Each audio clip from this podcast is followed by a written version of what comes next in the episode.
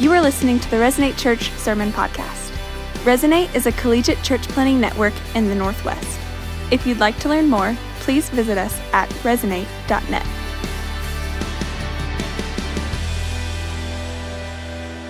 Happy New Year, Resonate Church.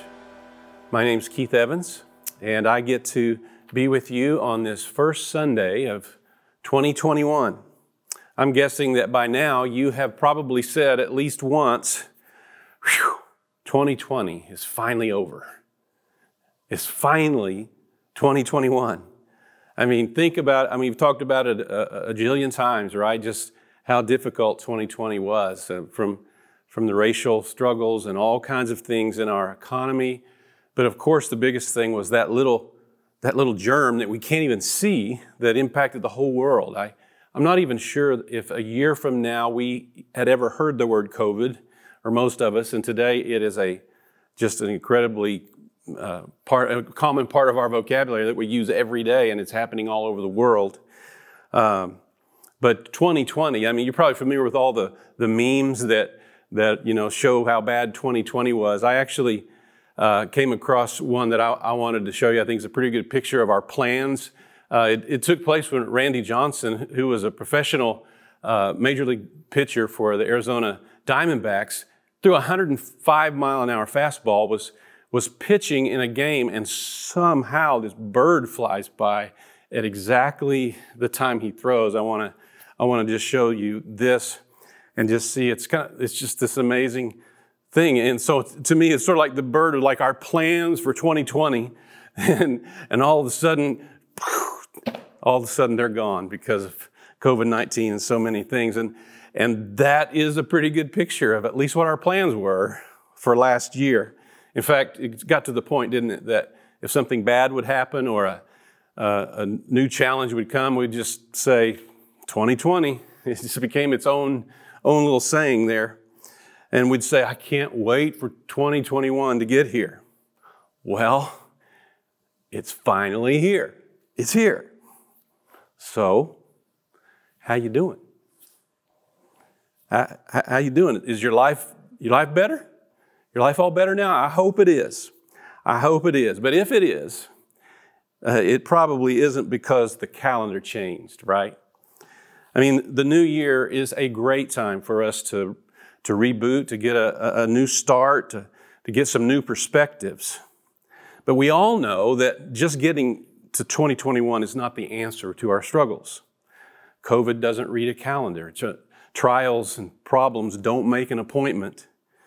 And there are going to be other challenges along the way. There are going to be changes that come our way. And, and one, one example of that is uh, Josh and Amy Martin are going to be moving to San Antonio next month. That's, that's a, big, uh, a big change. I mean, God has used Josh and Amy to impact so many of our lives uh, in so many ways. And, and most of us, or I guess all of us, have never known Resonate without Josh in a very important role and, and being a very important part of it. It's going to be uh, a new season for us, especially at the Pullman campus and congregation. Uh, there are going to be going to be changes coming, but that's just that's one of many others probably that we don't know about. So let me ask you this question: What if 2021 is a mirror of 2020. What if 2021 isn't any better than 2020? Well, aren't you Mr. Optimistic? I'm so glad I came to church today, right? Uh, I know, I know. But just, just stay with me there for a minute because the truth is, and I think you, you know this, the truth is, if we're hoping that just a new year is going to bring us a better life or, or a new year is going to bring us more peace, and that's a pretty passive approach to it, isn't it? And ultimately, we know this too, as followers of Christ, the peace of God in our life is not determined by how good or how, how bad our circumstances are. Now, applying that truth is, is easier said than done, and all of us have room to grow in that. Uh, but I, what I want to do today is I want, to, I want us to, to think about this and how can we grow how can we grow more intimately in our relationship with Christ? How can we know His peace no matter what 2021 turns out to be?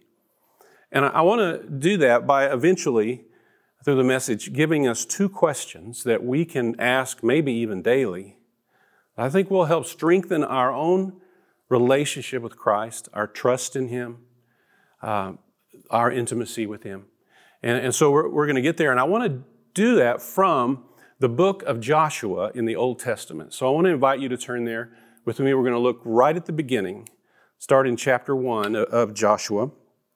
Let me just set up a little bit of what's been happening uh, as the book gets started.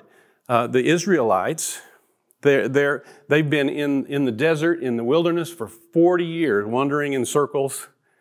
But they're about to enter not a new year, but a new season. They're about to enter a new land. See, for all this time, their leader had been Moses, but Moses has just died, and God is raising up a, a new leader for them, Joshua, to lead them to this new land that the Bible calls the promised land, the, the land that God had promised them. So they're, they're really on the cusp of this new day.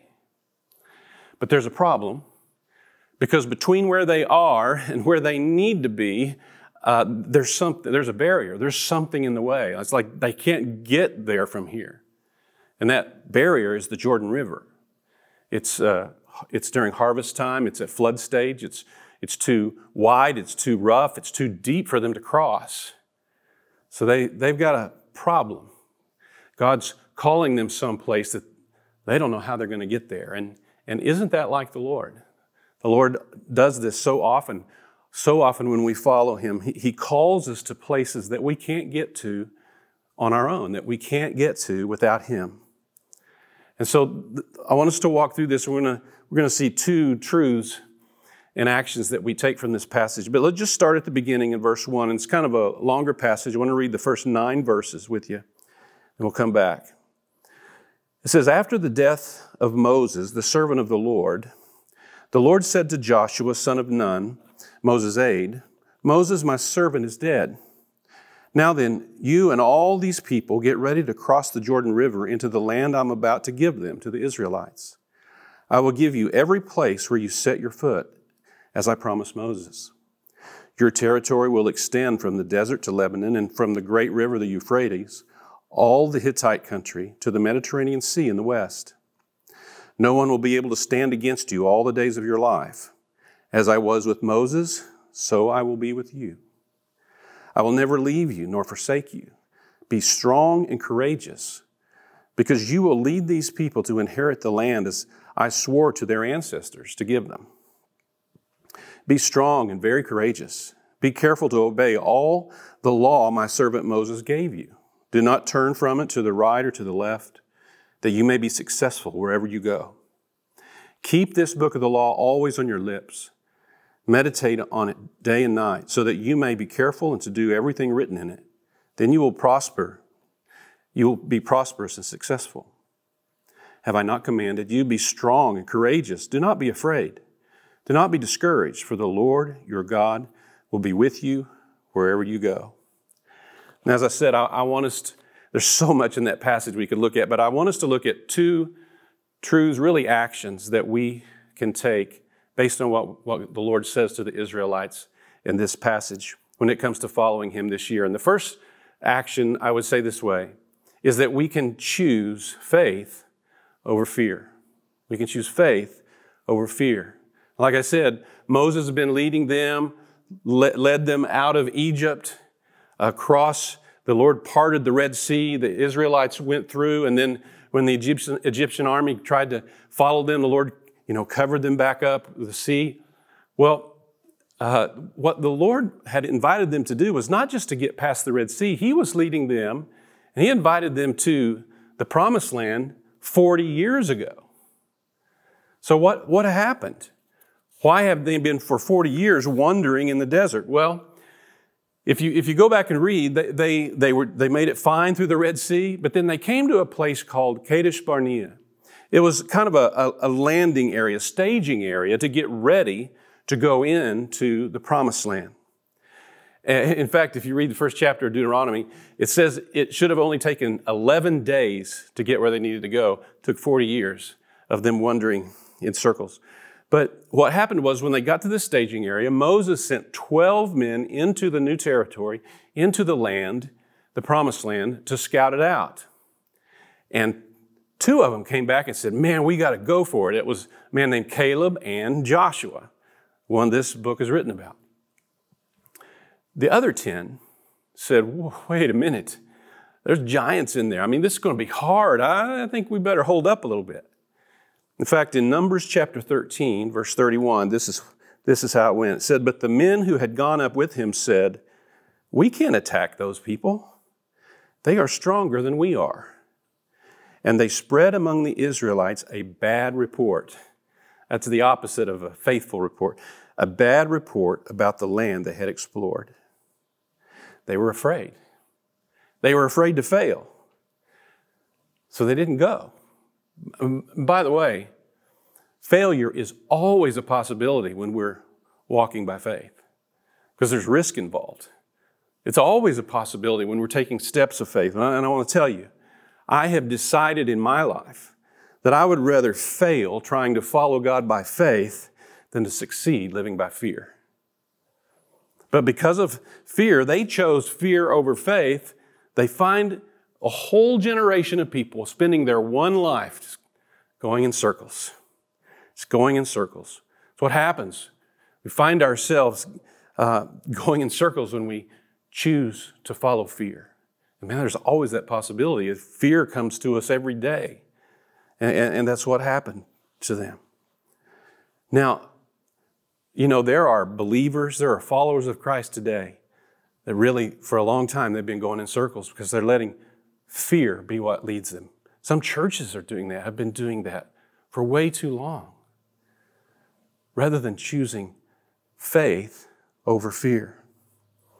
And this, this new year is an opportunity. Maybe you have found yourself in that place. Maybe uh, you kind of lost confidence in the Lord, or you didn't even realize you've kind of fallen into just being fearful about all the things that are in front of you. It's just a great time to kind of step back for a minute and go, wait a minute. What is it?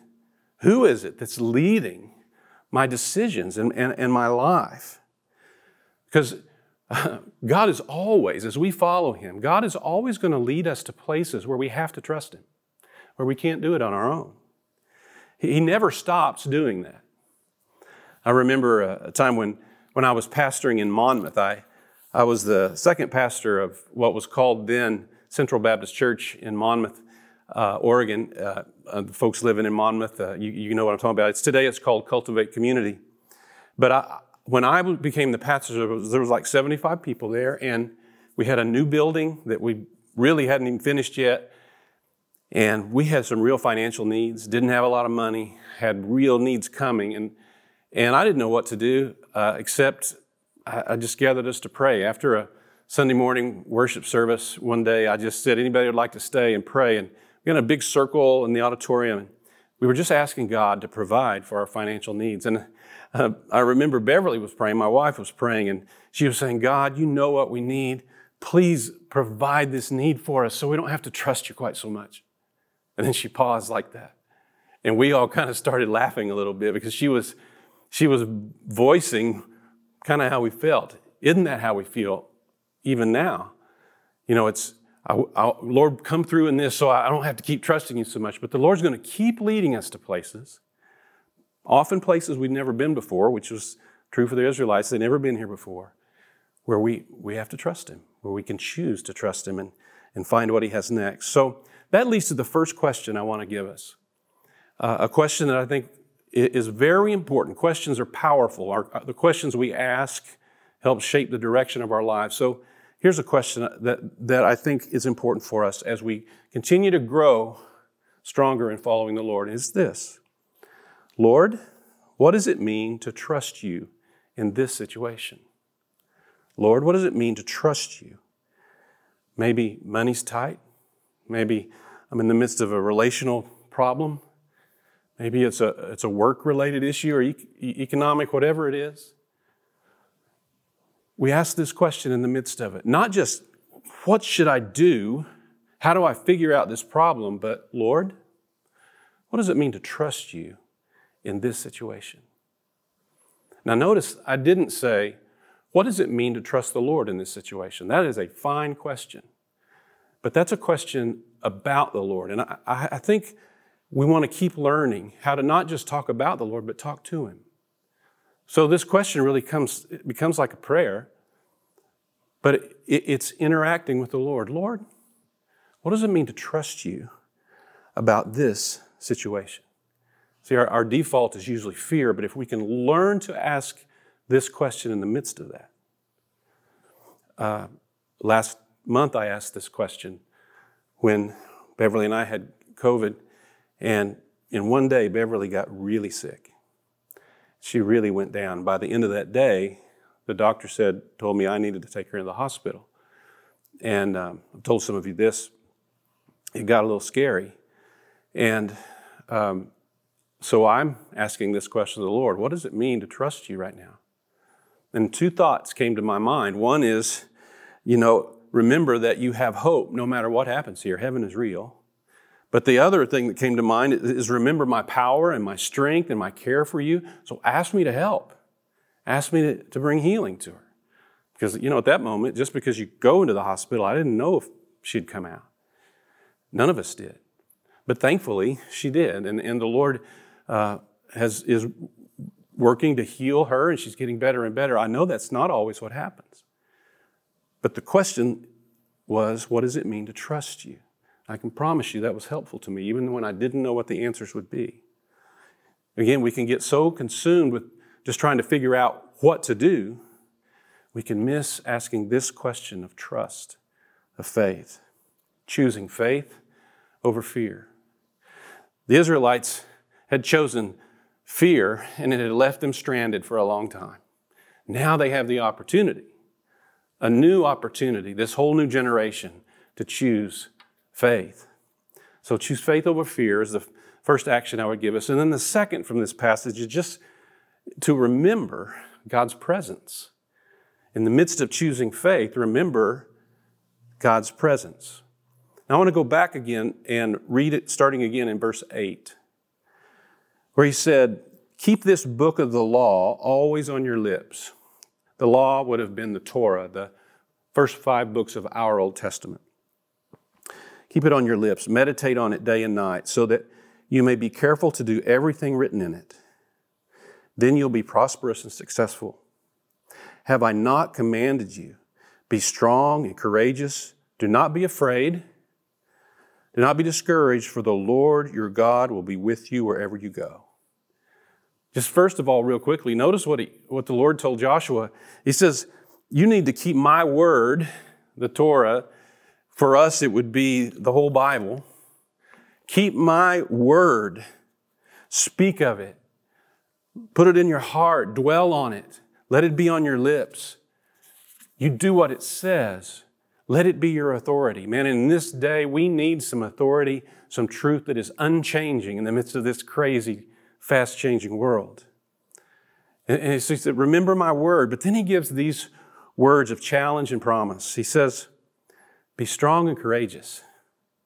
Be very strong and courageous. Be strong and courageous. Again, he says that. Do not be afraid. Don't choose fear. Do not be discouraged. For the Lord your God will be with you wherever you go. It's like, uh, Lord, why do you keep telling us to be strong and courageous? Uh, something we need to know? Yep. Yep, you need to remember this. You're going to go into a new land and it's, it's going to be full of blessing, but it is not going to be full of ease. And there's going to be battle, there's going to be wars. Be strong and courageous. No, don't be first fearful. Be strong and courageous. And, he's, and then he says, here's what's going to help you be strong and courageous. Remember that I will be with you.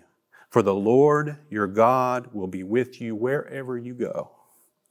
See, we can be courageous when we remember we're not alone. And he said it even more personally a couple of verses before this when he's speaking to Joshua. He said, Just as I was with Moses, I will be with you. Is there a greater promise in the Bible than God saying to his children, I, God, will be with you? Wow. See, God, in the Old Testament, God gave Israel the tabernacle and the Ark of the Covenant to represent His presence, and manna in the desert, and the temple, and the pillar of cloud by day, and the uh, one of fire by night as a reminder hey, don't forget, I am with you. And then when God Himself came to earth, when Jesus came, His name was Emmanuel. He was given the name of Emmanuel, which means God with us. And when Jesus left, His promise was to send His Spirit to live within us. So he, so he would say to us, I am with you. I am with you. See, it matters who is with us. When I was in middle school, I really wanted to be a good basketball player. Truth of it was, I, I was mediocre at best, and I didn't have a lot of confidence in my abilities, except on the days when I was put on Mike's team. Mike was a friend a year older than us, but in, eighth grade, Mike was six foot six. And so uh, he was head and shoulders above everybody. And I'm going to tell you something when I was on Mike's team, I got a lot better. My confidence grew. In fact, I could do a little trash talking if I needed to. Why? Well, I didn't get any better, really. What made the difference was who I was with and who was with me. Now, think about the fact that that the Bible tells us that when we surrender our lives to Jesus, He, he fills us with His Holy Spirit. God Himself indwells us. He is with us. Let me ask you something. How would your life look different? What would it mean if you really believed that? If you really believed it were true that God Himself was with you? How would you approach things differently? How would you see them differently? In fact, that leads to the second question I want to give us that we could ask so often. And it is this Lord, since you are with me, how should I see this situation? Or, Lord, since you're with me, how should I face this? Or, Lord, since you're with me, what should I do? What should my perspective be? Since God Himself is with me. You see, we don't have to ask, God, would you be with me when I go do this? He already is if you belong to Christ. Now, this is hard for us so often because we don't feel Him. So often it feels like we don't feel Him or we, we, don't, we can't see what He's doing. I'll tell you, I'm thankful that God's presence is not determined by my feelings. Uh, Frederick Buechner said, There is no event so commonplace but that God is present within it, always hiddenly, always leaving you room to recognize Him or not. Because in the last analysis, all moments are key moments, and life itself is grace. Lord, since you're with me, how should I see this situation? What should I do? Since you're with me. There have been people throughout history who have begun to grasp this truth that God is with them. Nicholas Herman was in the food service industry. He, he, had, he had stints in the military and transportation, but he ended up as a short order cook and a bottle washer. But he became very dissatisfied with his life. He, he even began to question whether he actually knew the Lord or not. And, and one day he was just looking at a tree. And the same truth struck him that, that struck the psalmist. He, he, he, um, he began to, to think about the tree and he said, The secret life of the tree is that it remains rooted in something other and deeper than itself. And so he decided to make his life an experiment of what he called a habitual, silent, secret conversation of the soul with God. Now, he is known today by, by a different name. He was never uh, well known in his life. He never became CEO of his, of his uh, organization. In fact, he never left the kitchen. But people around him found that rivers of, of living water flowed out of him in such a way that it made them want to know God the way he did. One person wrote of him, he said, The good brother found God everywhere, as much while he was repairing shoes as while he was praying with the community. We know him today as Brother Lawrence. And that name was given by his friends. And after his death, they took some of his writings and put it into a book called Practicing the Presence of God.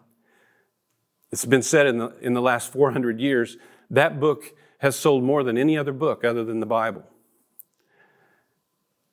He be- began to understand, to believe, to live as if what was really true was true, that God was with him. Now, I want to just give one other thought about this, this question of God, if you're with me.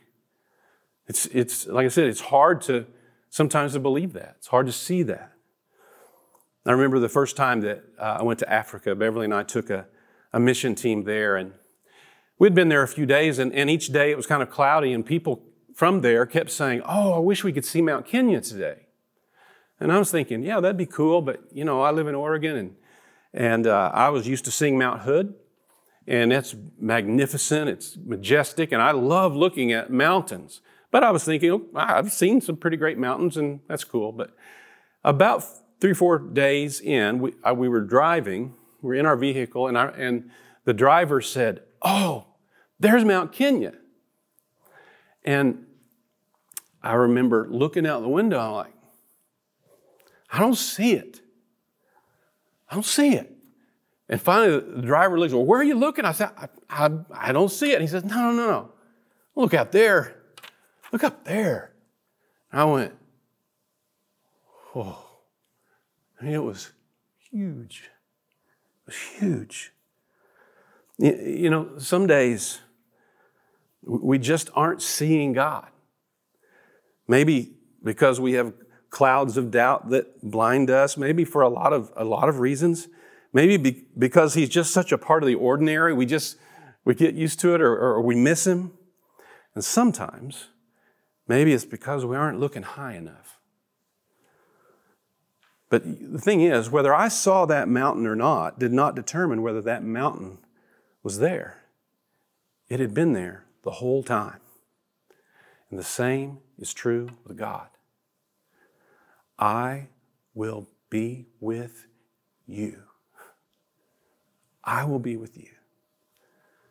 So I hope that you will take these two questions. Let them become a regular part of your life. Really, my prayer is not just for this year, for the rest of your lives. Get used to, let it be a normal part of your life to say, Lord, what does it mean to trust you in this situation? Lord, you're with me. Okay? So, since you're with me, how should I look at this? How should I see this? What should I do? I look forward to what happens in your life as you begin to trust Him, begin to interact with Him in these ways, and see Him respond and see Him lead you, very likely in places uh, you would not have gone on your own. And, and I don't want to close without just mentioning this. I, I've been talking primarily to those who have relationship with Christ. But I, I do want to say that if you're watching this and you've not yet come to a place of entering a relationship with Jesus, oh my goodness. Uh, beginning of a year, I can't imagine a better decision to make because it doesn't mean life gets easy if you give your life to Christ, but it does mean you're never alone. That God Himself will walk with you, and not just in this life, but for eternity.